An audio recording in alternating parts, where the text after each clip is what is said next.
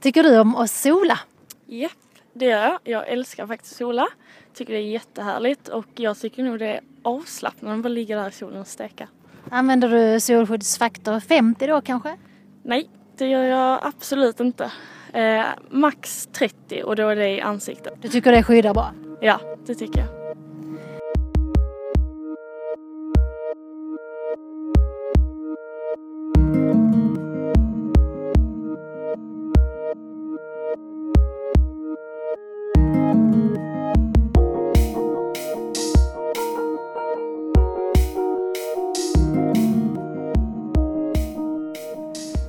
Nu är sommaren här och vi har redan fått njuta av många härliga stunder i solen. Och solen är välbehövlig, vi mår bra av den, men den är också förrädisk.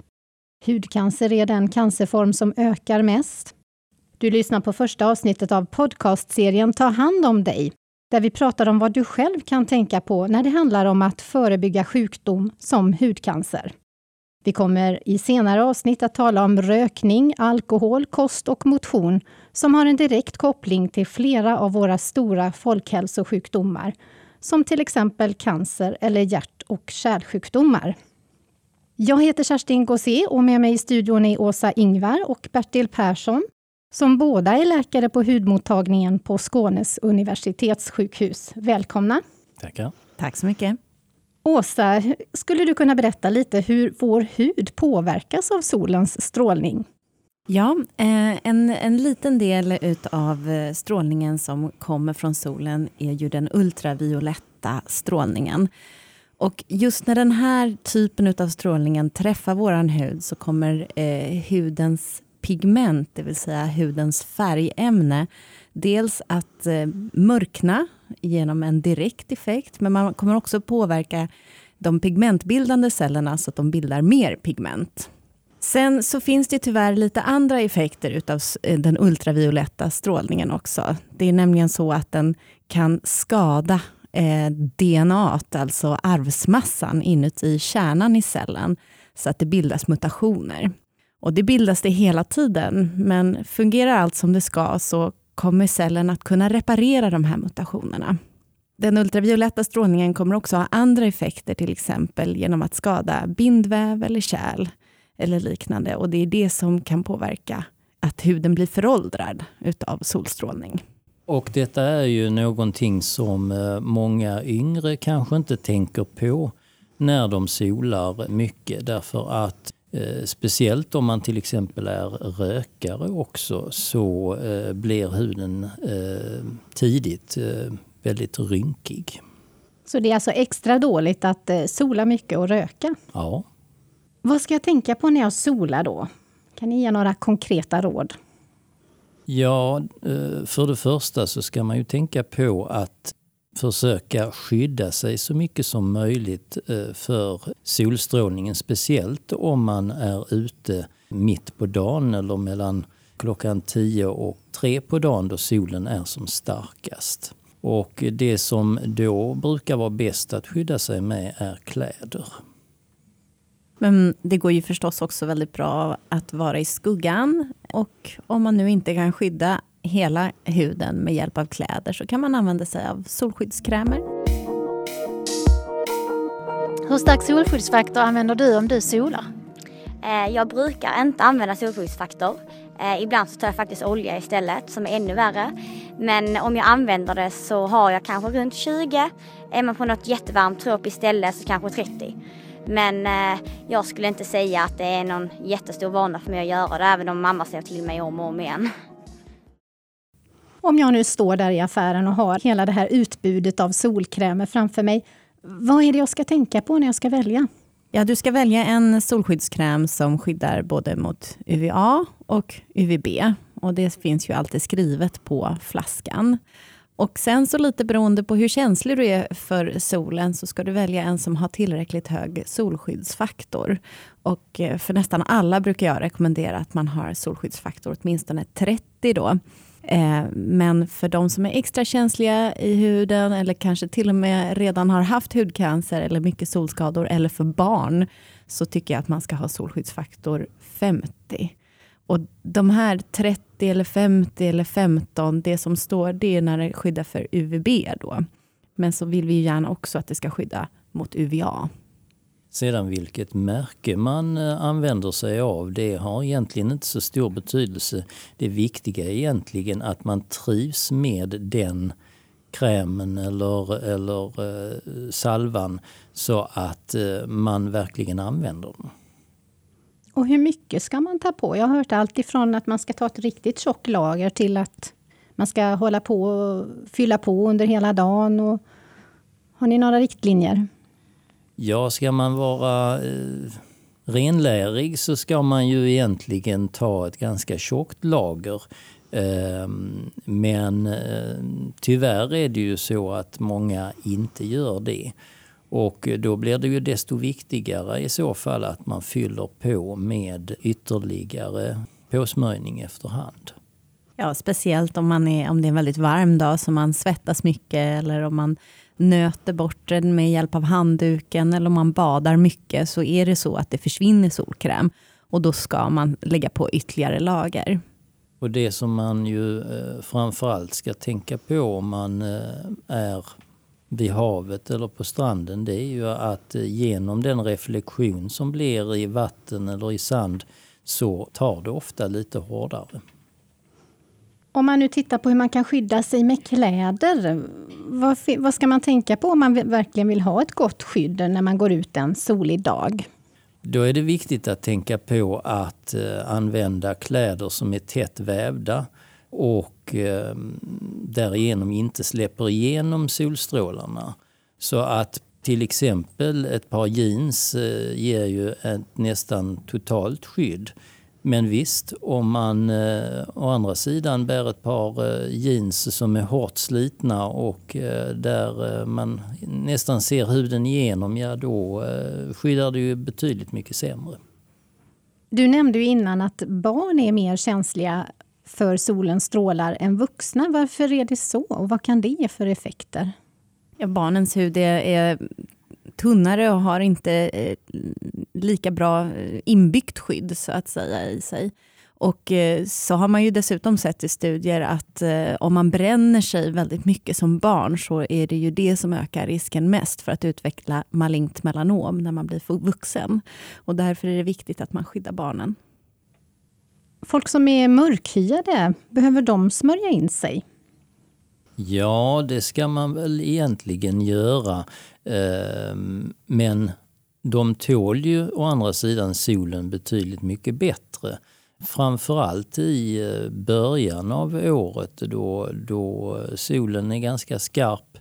Alternativt om man har rest utomlands eh, och helt plötsligt utsätts för kraftig sol så kan ju även de som är lite mörkare i skinnet bränna sig. Återigen så beror det ju lite grann på hur kraftigt pigmenterad man är. Ju kraftigare pigmenterad desto mindre risk att man blir bränd. Och sen har vi den andra ytterligheten, eh, väldigt blek eh, hy, rödhåriga och fräkniga. Är det en eh, riskfaktor? Ja, absolut. Det är ju eh, den hudtypen som eh, vi ser eh, flest maligna melanom hos jämfört med antalet individer. Och eh, även de andra eh, hudcancertyperna som skivepitelcancer och basalcellscancer är ju vanligare hos de som har eh, en, en väldigt ljus hudtyp. För de har ju inte mycket eh, skydd och, eh, och eh, många av dem säger ju att nej, jag blir aldrig brun, jag blir bara röd. Behöver man som tjej tänka annorlunda med solning när man har mens eller är gravid? Ja, man, när man är gravid och har ett eh, starkt östrogenpåslag i kroppen så har man en, eh, på något sätt en ökad aktivitet i sina pigmentbildande celler. Så det är lättare att få pigmentstörningar och det är det som vi oftast kallar för melasma som ligger centralt i ansiktet och blir som ojämna pigmenteringar så att säga. Så att man ska vara försiktig i solen när man är gravid just för att de här är därefter bestående och kommer gärna under nästa solsäsong, även fast de kanske på sikt kommer att blekna. Och samma fenomen ser man också när man tar p-piller. Men jag tror inte att det kommer i samband med menstruationer. Så tjejer som äter p-piller ska vara försiktiga med solning? Kan vara så, ja. Är det känt? Ja. Om jag nu ändå råkar bränna mig, vad ska jag göra då? Ja, eh, en av de viktigaste sakerna är ju att inte vara ute i solen eh, ytterligare under det dygnet och eh, efterföljande dygn. Därför att då spär man på den här brännskadan även om man smörjer in sig med en hög solskyddsfaktor eller något sådant.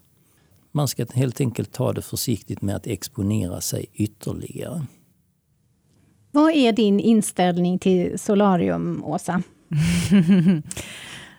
Dåligt. Nej, men det är ju verkligen eh, något som vi inte behöver eh, i min uppfattning. Eh, det är eh, ytterligare en källa till strålning som kan orsaka hudcancer. och tyvärr så är det ju oftast lite yngre människor som brukar gå i solarier. så att kan också bidra extra mycket till att vi får hudcancer. Och det efterliknar inte riktigt solens egna strålning, så man kan inte heller säga att man bygger upp ett skydd med hjälp av eh, solarier. Kanske till viss del, men inte, inte så att man sen kan vara trygg när man går ut i solen. Och eh, det är ju ofta bland eh, de eh, personerna som har solat mycket solarium som vi ser de här melanomen som kommer i tidig ålder. Eh, så att eh, därför är det ju någonting som vi generellt sett avråder väldigt starkt från att eh, just lägga sig i ett solarium. Använder du solskyddsfaktor när du solar? Ja, oftast gör jag faktiskt det. Um, men det är nog mest utomlands. Um, ja, man anser väl att solen är starkare där och här hemma är det väl ja, inte nödvändigt. Och sen är man väl mer med familjen utomlands så då blir det ju att de ser till det. Hur har våra solningsvanor förändrats om man eh, tittar lite tillbaka i tiden? Ja, man kan väl säga att fram till 1920-talet eh, så var det ju eh, modet att man skulle vara så blek som möjligt. Eh, sen förändrades ju detta med eh, Coco Chanel som eh, efter någon semesterresa kom tillbaka och var brunbränd. Och då helt plötsligt så blev det populärt att man skulle vara brun istället. Sen eh, har väl den trenden hållit i sig väldigt mycket. Eh, och man kan ju ha en viss förståelse för att vi eh, här uppe i mörka Norden när eh, solstrålarna börjar leta sig upp över horisonten att vi, att vi eh, är väldigt soltörstande. Och solen har, som du inledde med, den har ju väldigt många positiva effekter. Det är vitaminproduktion, bra för mot depression och, och eh, sådana eh, åkommor. Eh, men man ska ju för den skull inte glömma att solen samtidigt har negativa effekter som till exempel cancerutveckling och åldrande av huden. Jag tänker lite på de här, jag tänker på det ökande resandet. Vi åker på skidsemester till Alperna, vi åker till Thailand mitt i vintern. Hur påverkar det risken för att utsättas för cancer? Ja, det innebär ju att, eh, att man får en ökad eh, exponering för eh, den ultravioletta strålningen. Och det vi kanske många gånger inte tänker på det är ju att när vi kommer ner mot ekvatorn så är ju solstrålningen mycket kraftigare. Och då är det lätt att vi med i ljus hud eh, lätt bränner oss och då skapar vi en, en, en eh, grund för eh, en eventuell senare tumörutveckling. Mm. Och Det är också väldigt bra att du nämner det här med skidsemestrarna, för jag tror att de flesta tänker vinter, då är det inte någon fara med solen. Men speciellt när man är uppe på högre höjder, som i Alperna, och eh, man har en fin eh, solig dag, då är ju snön den den mest effektiva eh, eller den ger den mest effektiva reflektionen. Så att man får ju som dubbel bestrålning när man är på skidsemester. Och man måste tänka på det och faktiskt smörja in de delar av huden som sticker ut ur skidutrustningen när man åker skidor. Finns det några risker med att använda solskyddskrämer, att de innehåller kemikalier? Man kan säga att de tidiga solskyddsmedlen, eh, tillsatserna i solskyddskrämen som absorberar solskydds, eller den ultravioletta strålningen, de har ju visat sig kunna eh, orsaka kontaktallergiska reaktioner.